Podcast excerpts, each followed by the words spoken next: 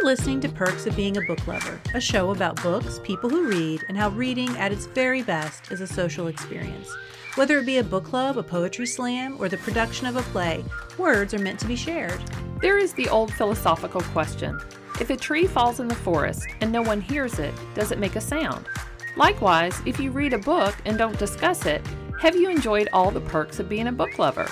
I'm your host, Amy. I've been a member of numerous book clubs over the last 25 years and started quite a few. I love asking people what they're reading so that they'll ask me the same. I'm a vintage bookseller, a traveler wannabe, and a fanatic about dogs. And I'm your host, Carrie. I'm an English teacher, a freelance writer, a blogger, and the person whose Instagram feed features more photos of my cats than my kids.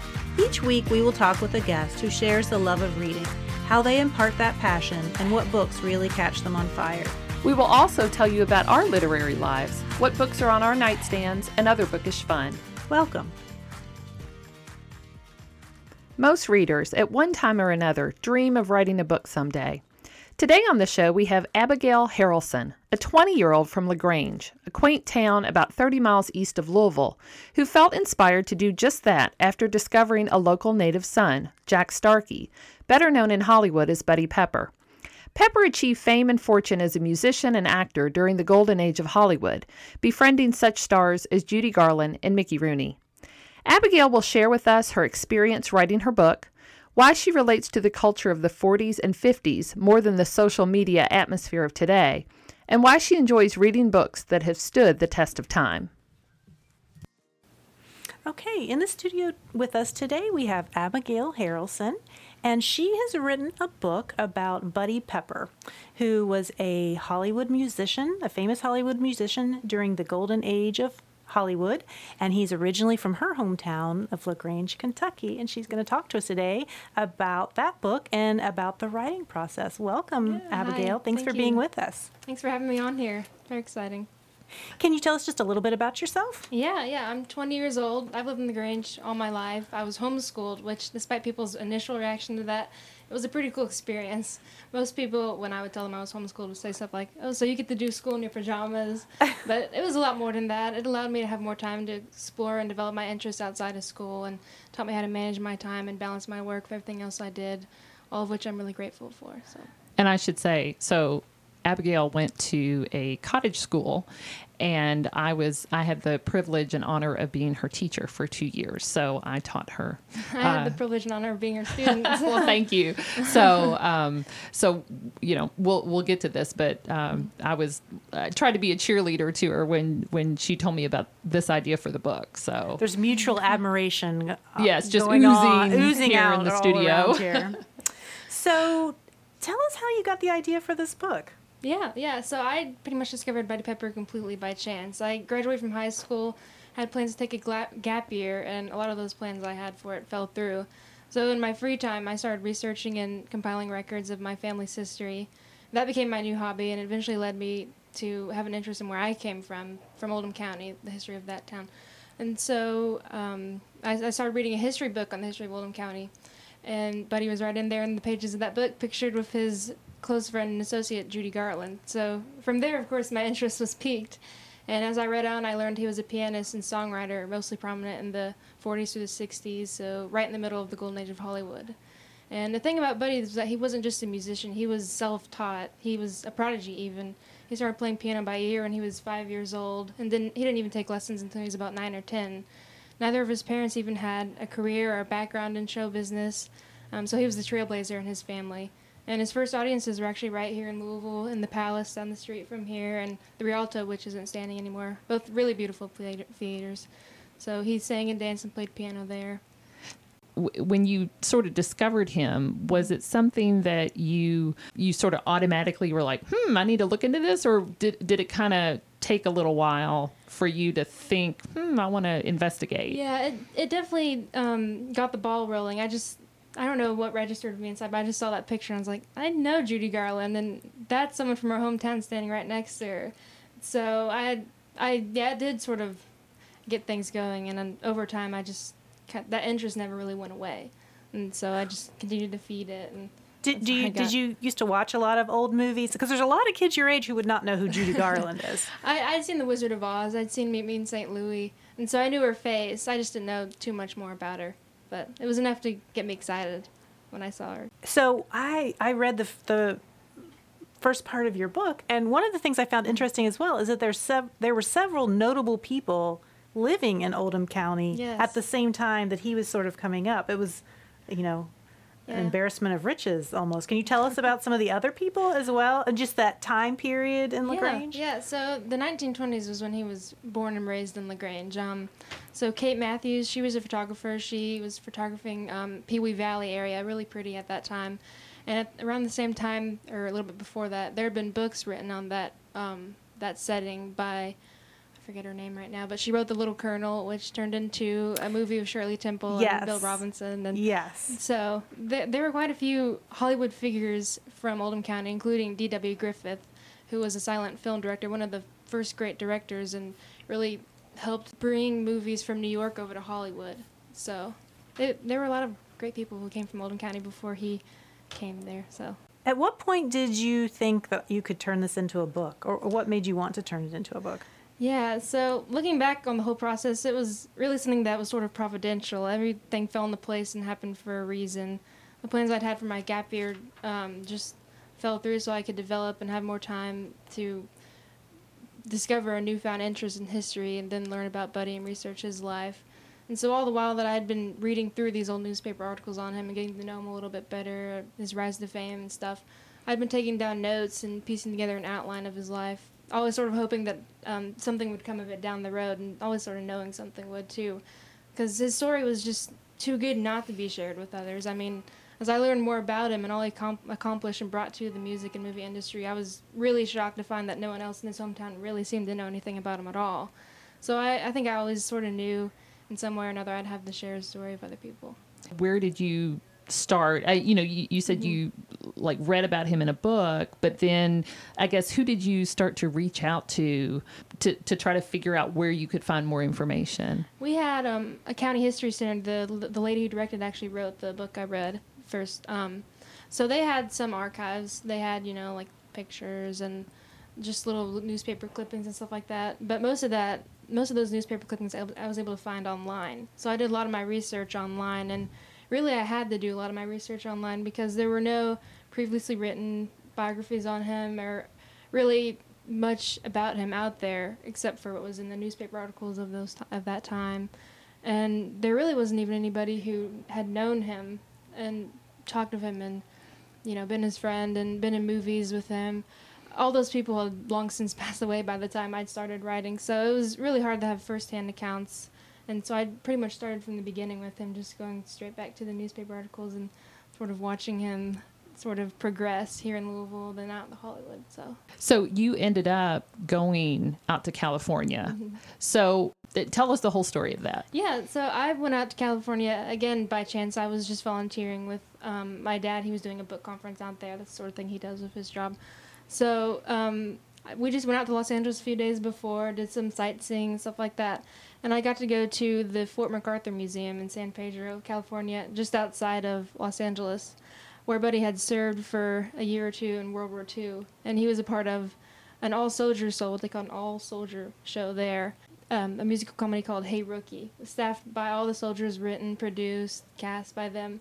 So he was in that show there, and it was just really cool to be able to walk around there and see that this is where he'd spent time during the war, and even just to go into Hollywood and meet with his goddaughter, who was the daughter of Margaret Whiting, a very popular um, re- recording artist of her day. She made hits of a lot of great American songbook classics. So it was it was just a really great experience to be able to be in Hollywood, the town in which he or the city in which he you know built his career. It was just a lot of fun. That's very cool. So you also, if I remember correctly, you also um, made contact with Michael Feinstein. I did, yeah.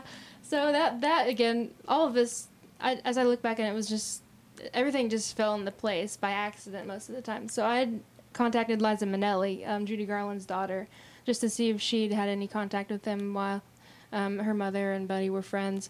She didn't know who he was, but she's really close with Michael Feinstein. They were getting ready to do a concert that weekend.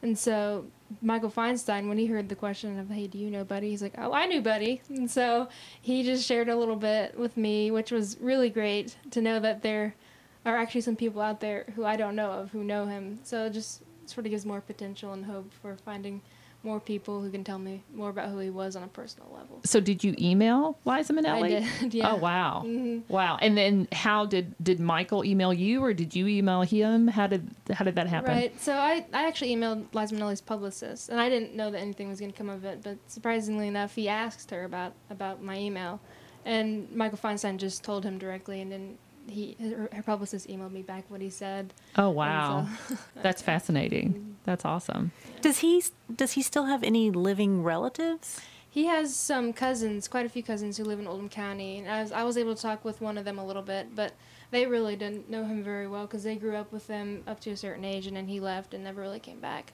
But it was it was good to st- speak with some of his family members too. Did you start out uh, when you were writing? Did you start out because I seem to remember it, you were thinking it would be a just sort of a small, you know, maybe like an article. Like when did you kind of feel like I think I can make this into a book? And then tell us about sort of your your choices and your thoughts about the whole publishing route. Right, right. So it was it was sort of hard to figure out how I would tell his story because not really not really any people knew about him or I thought would have an interest in him outside of people in Oldham County and Louisville. And so one day I just realized that I could make that my audience. Just focus on Oldham County and Louisville. Don't focus on anywhere else. Um, and so a short biography just started developing in my mind, and um, that's where I went from there. And I decided to go the self-publishing route just because I knew if I were to go to a publisher, they'd publish it on a larger platform, and I knew the audience I was talking to was a lot more small and con- concentrated than that. And I didn't really want to, you know, go through the hassle of having a publisher and them making a lot of decisions for you. I liked having the freedom to design my own book cover and make decisions for the book that otherwise would have been made by somebody else. So I've really enjoyed the self-publishing process so far. It's been a lot easier than I thought it would be. So, did you, you know, it's very different writing fiction, you know, mm-hmm. that's all made up and imaginative and coming from your head versus nonfiction. Mm-hmm. So, can you talk a little bit about, I mean, w- was that scary? How, what were your emotions, you know, as you were writing nonfiction? And did you try to work any imaginative uh, parts in there? Try to imagine what it was like since you didn't necessarily have all the details. Right. Yeah, that's that's an interesting point to bring up. Um, when you're writing a nonfiction book, you're really telling somebody else's story and what's already happened. With fiction, you're just making up your own story. So it was hard writing nonfiction because I'd have to go back and check my sources over and over again, um, just making sure that I was being accurate and really telling the story as it happened and not messing anything up. And especially telling the story in my own words. So making sure that I wasn't telling it too closely to how it was first told in the newspapers, but also not revising it so much that I've strayed from the original story. So that that was definitely a hard part of um, writing a nonfiction book, just getting your facts straight and getting it in your own words, and that that was the hardest part of it. And I did I did try to be to add a little bit more, I don't know, flavor to it, um, just so it wasn't just straight facts and kind of boring and dry. So I, I, I really researched the time in which these events took place. I got really interested in the popular music of the era and all the people who were in movies and sung those songs. And so it was good because I got to know that era and come to love that era and really know what it was like. So it was easier for me to write about it and hopefully give the reader like a clear picture of the time he lived in and how fun it was. And uh, so that that did add a little bit of flavor, I think, to the book. So, how much time would you say? I mean, from the time you sort of discovered him to the time you published, how long? I mean, what are we talking about? Yeah, so from the time I discovered him till the time I finished writing the book was February to July, um, and then I published in January of 29 2019. So I've heard some people say, like when they're they're doing research for a book, that they could just keep researching forever. Like, how did you know? Did you feel like that? And how did you know when to stop? Um, I felt like to a certain extent I could just keep researching forever because I just felt like I was going deeper and deeper into it just on how many articles there were. So a certain year had more on him than another year had on him.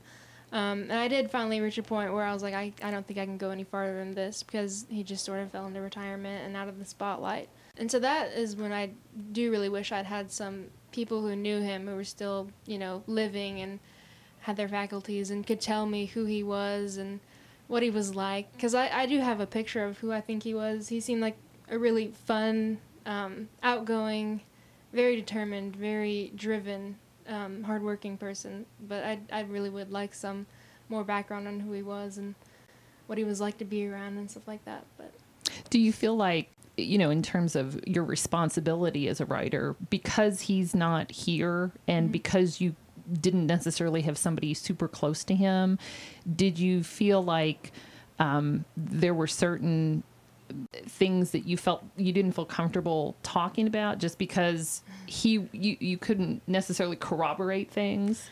Yeah yeah there were there were some things that i felt you know i don't really want to say this about him here. So i left those things out of the book. Um, there, there was only one or two instances when i was like I'd, I'd like some more people to tell me about this before i put it in the book. And I, I just wanted to make sure i wasn't writing anything controversial writing anything that if he were here he'd be like um, i, I want to speak up and say something here like that's not actually what happened.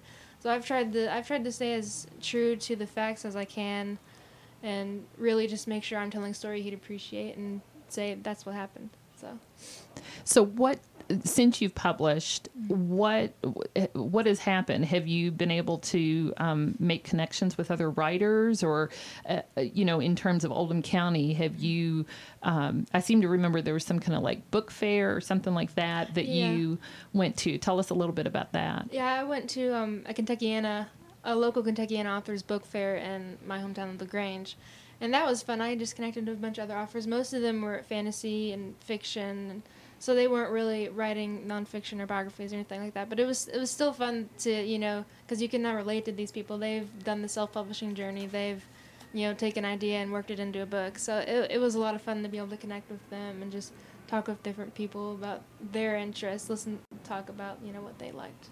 So, do you think that this is something that you're going to continue to do, or do you think that this is you're like, okay, I've done that, now I'm moving on to different oh, things? No, I'd, I'd really love to keep writing. This is something I've wanted to do for a long time, and that was that I think was one reason why I was so interested in Buddy was because he was someone who called Lagrange home, and I call Lagrange home, and it was just so cool to see an Oldham County, a fellow Oldham County, and go on to do make a career of what he loved to do. So writing, playing music, um, using his gifts to entertain other people, and I it, it was just inspiring to see somebody who could go on and make something of themselves and.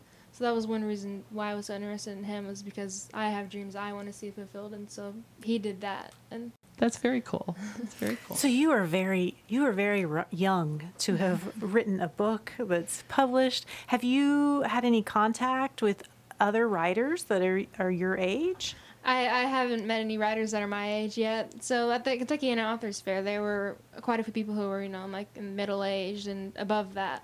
So I didn't really connect with anybody who was 20, 30 range. But I'm I'll probably run into a few people every now and then, but not yet. So, so this one was nonfiction. Do you think when you continue writing, you'll want to continue to do nonfiction, or do you think you want, might want to do some fiction as well? So nonfiction was completely a new idea to me because I I never really had an interest in writing that sort of genre. I was more interested in essays and sort of more poetry type stuff. Um, but I, I really like I really like nonfiction writing now, just telling a real story and sort of carrying on somebody's legacy. I, I really like that. I, I think I'd like to continue that um, sort of journalistic, historical writing. So, what are you doing right now? Right now, I'm working with my dad at a publishing company um, called Ten of Those. So, I'm, I just do office admin work, and I travel to conferences. You know, so we've been to Portland and Albuquerque already this year, and we'll be in Florida in a couple of months, which will be nice to be able to enjoy that. So weather. publishing's in your blood. books are in my blood. My dad's always worked in the book business, and he he loves books. Our house is littered with books, so like they they serve as like stands for lamps, and just like they fill every corner of the house. But so books have always been something that I've grown up with, and writing wasn't an unfamiliar thing to do. Had me. had your parents heard of Buddy Pepper before no, they, this? They no? hadn't. No, I've I've run into very few people who knew him, so that was another motive motivation motive for me to write his story. So So tell me a little bit. I mean, it sounds like your parents have been super supportive. What what did you sort of need from them, you know, as you were writing this? I, I didn't really need anything from them. They were really um, they were really supportive and really receptive to the idea of writing a book, especially once I sort of knew I was going to do it. So they they've been really um, helpful throughout the process. So your dad didn't have any problems with you dragging him certain places in Hollywood? No, he was he was very excited about it. He he I think he enjoyed it as much as, as much as I did.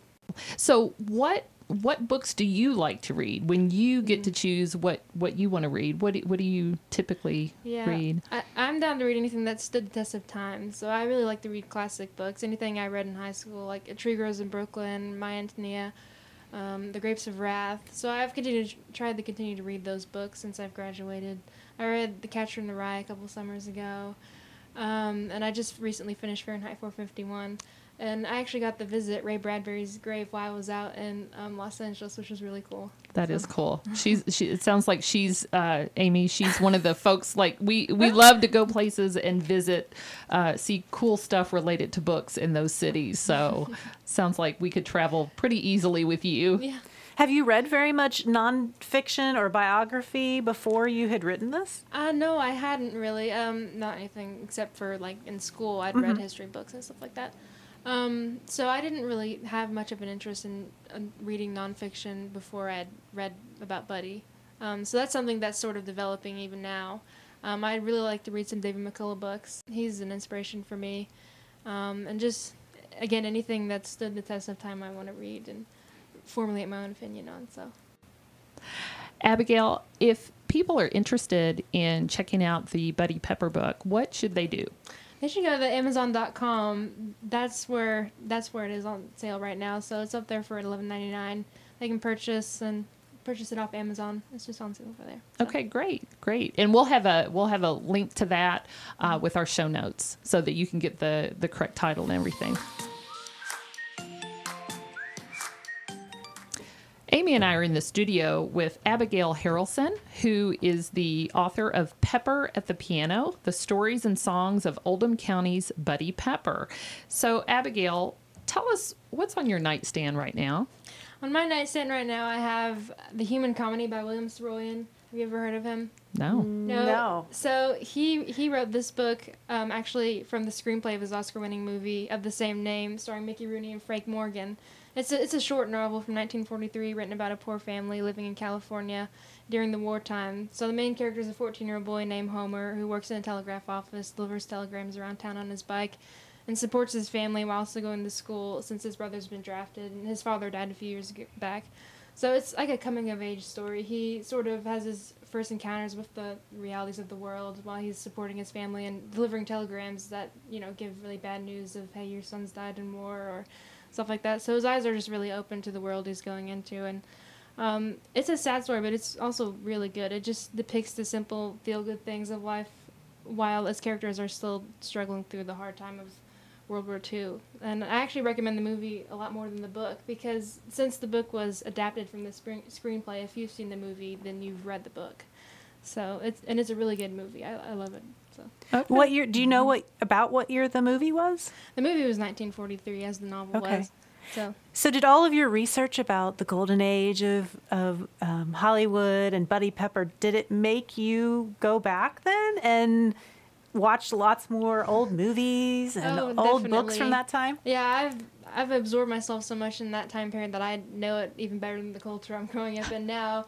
So my brother will ask me, he's like, "Hey, have you heard this song or you know this meme?" And I'm like, "I actually have no idea what you're talking about," because I I listen to 40s and 50s music. I watch those movies. I even watch those TV shows. So I really love that era just as much as my own era now. So What's just out of curiosity? What's a favorite TV show from that time that you have? um, I'm watching a show called Father Knows Best right now. so- Okay, yeah, yeah. I like that one. That that one's funny. It's of course you know pretty corny, but it still feel good. that was on re that was on reruns when I was a little kid, and you know sometimes I would come home and watch it after school. I remember. That's great. And so we have sort of a running segment going on about your favorite book to movie adaptation, or it could be the opposite. It could be a movie that you think was better than the book. Do you, do you have any that come to mind for you? Yeah, well, the human comedy, of course, was um, my movie. I thought that was better than the book, but I'm actually really surprised by the Harry Potter series. I always thought the movies were really well done and um, mo- more or less held to the book.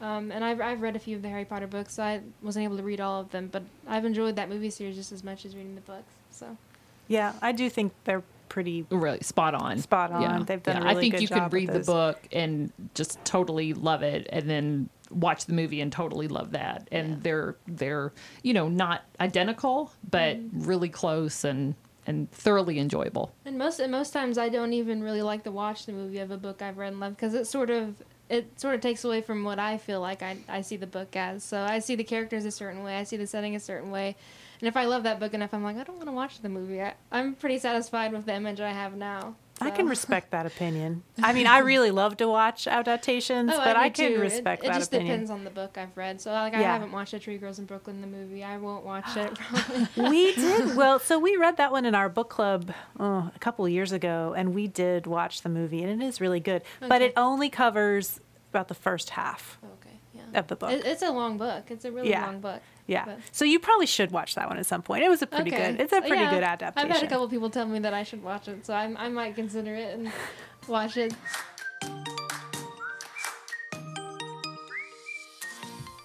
So, Amy, what have you been reading?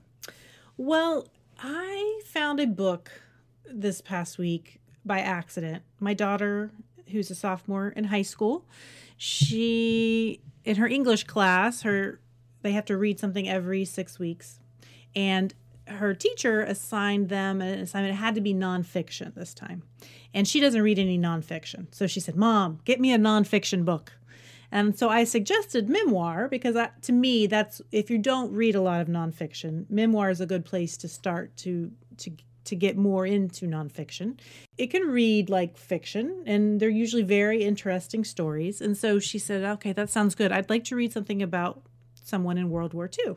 So I went on to Goodreads and looked for a list of memoirs set during World War II, and several came up that I thought would be interesting to her but this one in particular interested me and I got it from the library. She chose not to read this one. She chose one that was shorter because of course she's a she's a teenager and she wants the quickest quickest read that fulfills the requirements.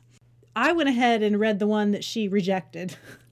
It's a book called In My Hands: Memoirs of a Holocaust Rescuer and the uh, name of the author is Irena Gut Opdyke.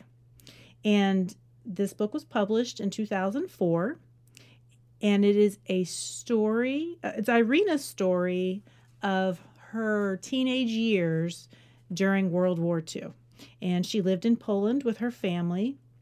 And when Poland was first invaded by the Nazis, her family fled and she was captured by the Russians. Now, the Russians didn't like the Polish because they thought that they were conspiring against Stalin. The Nazis didn't like the Polish because the Nazis wanted Polish land to expand their, their German territory. So they were on either side of those two um, powers, and neither one of them was particularly good for them. But she had trained as a nurse when she was 15 and 16 years old, so she had some skills. She eventually escaped from the Russian camp that she was in, but then was captured by the Nazis. But there was a German, I think he was a captain or a major, who took her in as his housekeeper. And from there, she was able to help a lot of the Jewish residents of the nearby ghetto. The point of the book is sort of that you don't all of a sudden become a freedom fighter or you don't all of a sudden save, you know, hundreds of lives. It starts out small. So what she said was she the first thing that she ever did was she snuck a little bit of food under the fence at the ghetto and that's how it all started. And by the end she ended up saving 12 Jewish lives. That's part of what made her story remarkable was that she was a teenager and she was able to make such a large difference. And so, even though I wouldn't necessarily consider this a YA novel, or not a novel, memoir, I wouldn't consider this necessarily a YA memoir, she was a teenager when all this happened. And I think it would be a great book for high schoolers to read. If nothing else, to show them what a difference you can make, even at a young young age. And another interesting thing about it that I just realized was that it had been made into a Broadway play. So about 10 years ago, it was on Broadway for about 5 months. It was called Irena's Vow, and it was her story. And she has been recognized by the Israeli Holocaust Memorial Society. So uh, it's not just her saying that she did these things. I mean, she's been recognized by the Israeli government for her for her work. So anyway, I would highly recommend it. It was a really good read, something I'd never heard of, and but I I hope that that someone will pick it up and read it because I think it's worth the time. How long was it?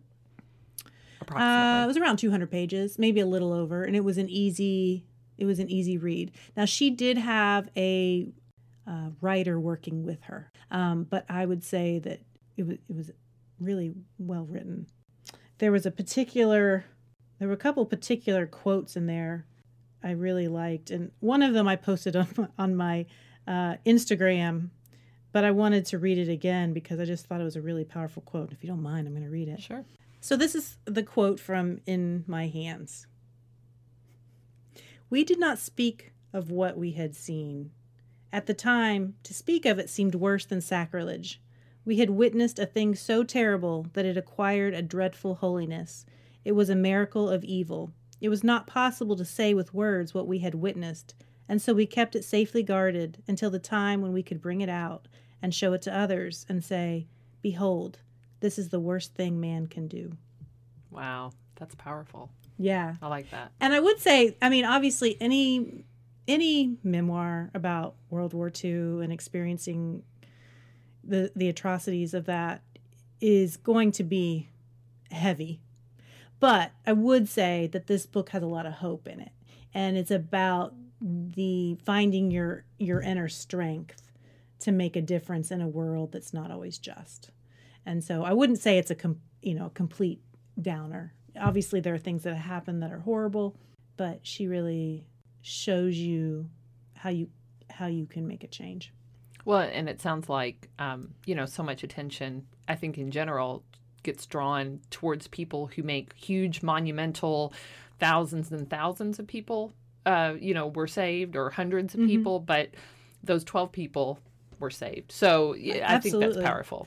The other thing when i was reading this i was thinking you know that period of time pretty much everybody had a story. Everybody had an experience. Everybody could write a memoir. Like everybody's individual story is probably worthy who who is in that in those situations is worthy of a memoir. It's just it was just such a crazy, horrible time that there was so much that you could say about that. But this one just I guess stood out to me because of because of her youth and and all that. But um, yeah, I would I would recommend it.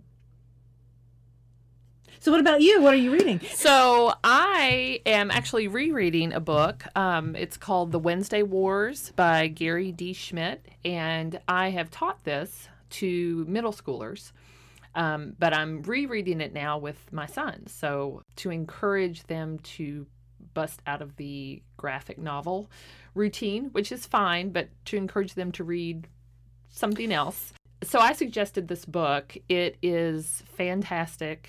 It bring it's about a boy in the late 1960s who lives um, on Long Island and he attends a school and half of his, on Wednesdays half of his class goes to temple and half of his class goes to the Catholic church and he is I believe a Presbyterian and so he is stuck at school with his teacher and so his teacher, Mrs. Baker, tries to find something that she can do with him on Wednesdays. And so she decides that she is going to have him read Shakespeare's plays. So he begins um, with The Tempest. And he realizes that there's a whole lot of really great stuff in The Tempest because Caliban is a monster. And he essentially does his Shakespearean curses. And so the the boy, his name is Holling Hoodhood, and he thinks this is pretty cool once he gets into it. So we learn about Holling's family, um, and his family seems perfect, but they really are not. His teacher, Mrs. Baker, her husband is actually serving during the Vietnam War. So we've got sort of multiple stories going on within it, but it is a great way to introduce Shakespeare to middle schoolers and to make Shakespeare approachable. So when I taught this, I actually had my students, they could pick, they could either read The Tempest or they could read The Merchant of Venice. And so they got to pick, but that way they At would the middle schoolers. the middle schoolers, so mm-hmm. sixth through eighth grade, they could pick. So my son, my 11 year old, has enjoyed this book so much that now he has decided that the next thing we read should be The Tempest. So, Yeah. So I'm totally excited Okay. by that. Okay. Yeah. So So are you going to read it as like nighttime reading, like bedtime reading? Yeah. How are you going to read it? Yeah. So what I do when we read a book like this, I actually read it to them, um, because I was actually reading something that children can, even if they can't read a book at that level. Um, they can understand a book that's read to them up until like eighth grade. So they are learning vocabulary and they get things from the context of the story. So I have been reading to them pretty much every night. Sometimes they read on their own. We take a break. But so I'll read The Tempest to them. And that way I can explain things and um, But how are you going to do it with obviously as it being a play there's Mm-hmm. going to be different parts. Are you going to use different voices? How are they going to be able to dif- differentiate uh, the characters? I will probably use different voices, uh, especially for Caliban. And then if I need to, I can just say, okay, this is now Caliban speaking. So I can do it that way. Mhm. Uh, so we'll see. Uh-huh. We'll see how. Have you ever done a play with them before? Not my sons. No. Okay. No, I have not. Okay. So That's that's very. I I have read the Wednesday Wars, and I it is a really um, cute middle age book. I Yeah. think. Uh, this kind of brings us into a book that we both read recently about Shakespeare. ah, yes. Um, nice segue. nice segue uh, by Bill Bryson. The name of it is Shakespeare: The World as Stage by Bill Bryson. So I had listened to this uh, by audiobook and really, really enjoyed it. Bill Bryson reads it, his own work, and I had recommended it to Carrie because I thought that she would would enjoy it too, which I think you did. I did. I did. Yeah. It was pretty awesome. I did not realize that that he had a British accent. You know, he, he has sort of a funny story. So he grew up in Iowa and went to school here, I think at the University of Iowa or, or somewhere nearby. And he, after college, just went over to England. I think he was always sort of an Anglophile. He just went over to England and did odd jobs for a while. In fact, he worked in a he worked in a hospital and I think that's where he met his wife but he lived so they married and then he lived there for like 20 25 years before they ever came back over to the united states and then he did live here for a while he taught at uh, dartmouth and they lived here for a while and i do believe that they have moved back now but i don't know if it's just him having lived there for so long that he sort of picked up a little bit of a british accent or if it's sort of a he always kind of wanted to be british you know that little piece of him. But um, I think both you and I are Bill Bryson lovers. Yes. Probably the first book I read of his was A Walk in the Woods, which is still my favorite. He writes, if you're not familiar with Bill Bryson, he writes uh, a lot of, well, I think he started out mainly writing travel memoir.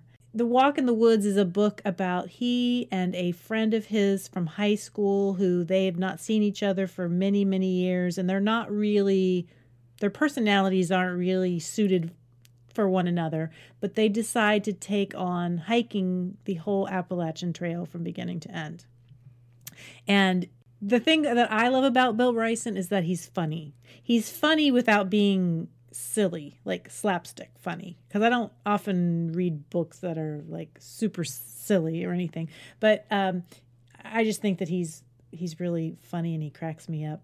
But that was probably my favorite. But he's also written one about travel in Australia called In a Sunburned Country. He's written some books uh, about just different parts of England. But this particular book that, that we started out talking about was about Shakespeare. Right.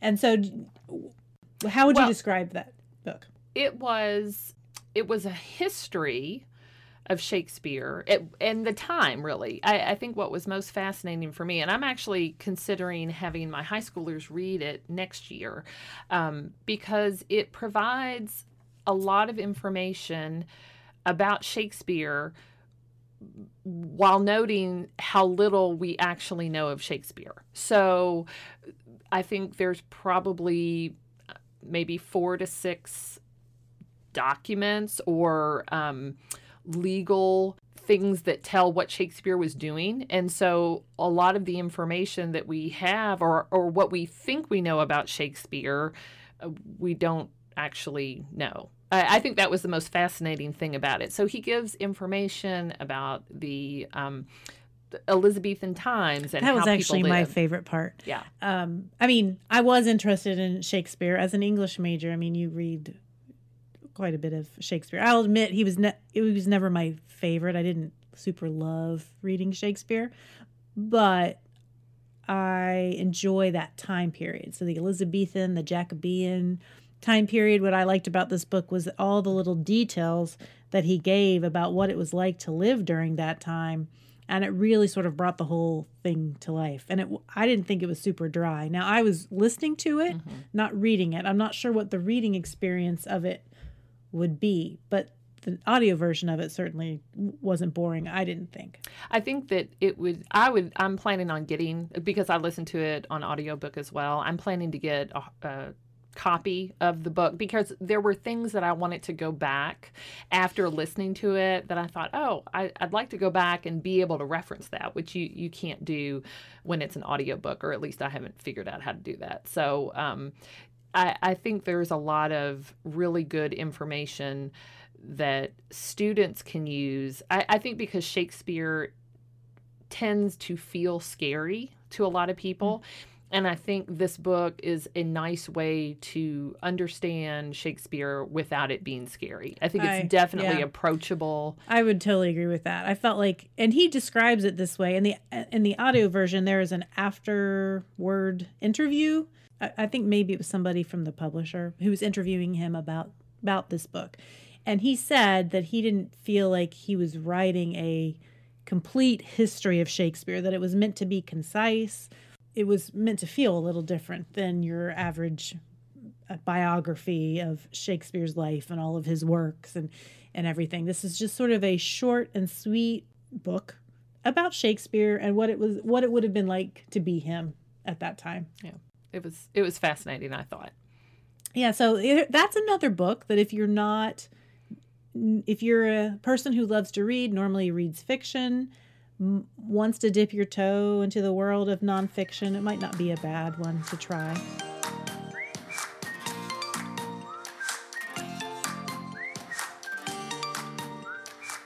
There are always interesting bookish activities going on in Louisville, and every few weeks we will uh, list the highlights of those for you so that you can look into them if you're interested. The first one I want to mention is always the Kentucky Shakespeare Festival that goes on every summer here in Louisville. It's free, um, it's in full swing right now, and it takes place in Central Park in Old Louisville, which is it's really a, a beautiful location for that. They've already done several weeks of performances of their first play, which was As You Like It. Um, that will come back for a few select dates later in the in the season, but for now they are doing the second play in their series, which is Henry the Fourth Part Two. Um, so check their website for a full schedule, but it's a lot of fun. Food trucks get there around six thirty, and then they also have a bar that I believe opens at seven fifteen, and then the show starts at eight o'clock. On June 14th, the Portland Museum is hosting an exhibit called Book as Narrative Object, and there is going to be a free reception that is from 5 to 7. The Filson Historical Society often has interesting talks, and they are hosting an author named J- Jim Higdon, who is an investigative journalist, and he will talk about his book The Cornbread Mafia. And it's a book about the regional homegrown organized crime syndicate that was the largest marijuana syndicate in American history. And they call themselves the Cornbread Mafia. Uh, this event is sold out, which is a bummer because I would have liked to have gone. But you can get on the waiting list by going to the Filson Society website, and hopefully they'll have a few tickets open up.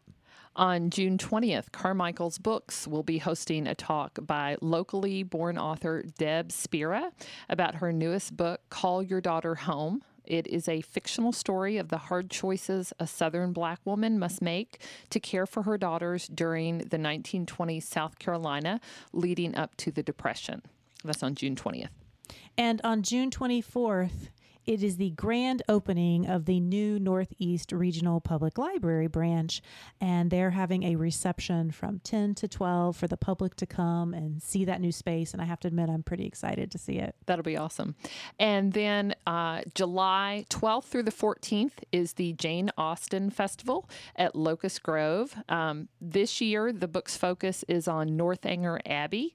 You can go to the website, their website, to register for special events, but you can also just buy general tickets for the festival at the gate. Last year, Amy and I did attend the Jane Austen Festival. We didn't go to any of the teas or anything like that, but we walked around uh, to the different booths and uh, got to see a boxing match.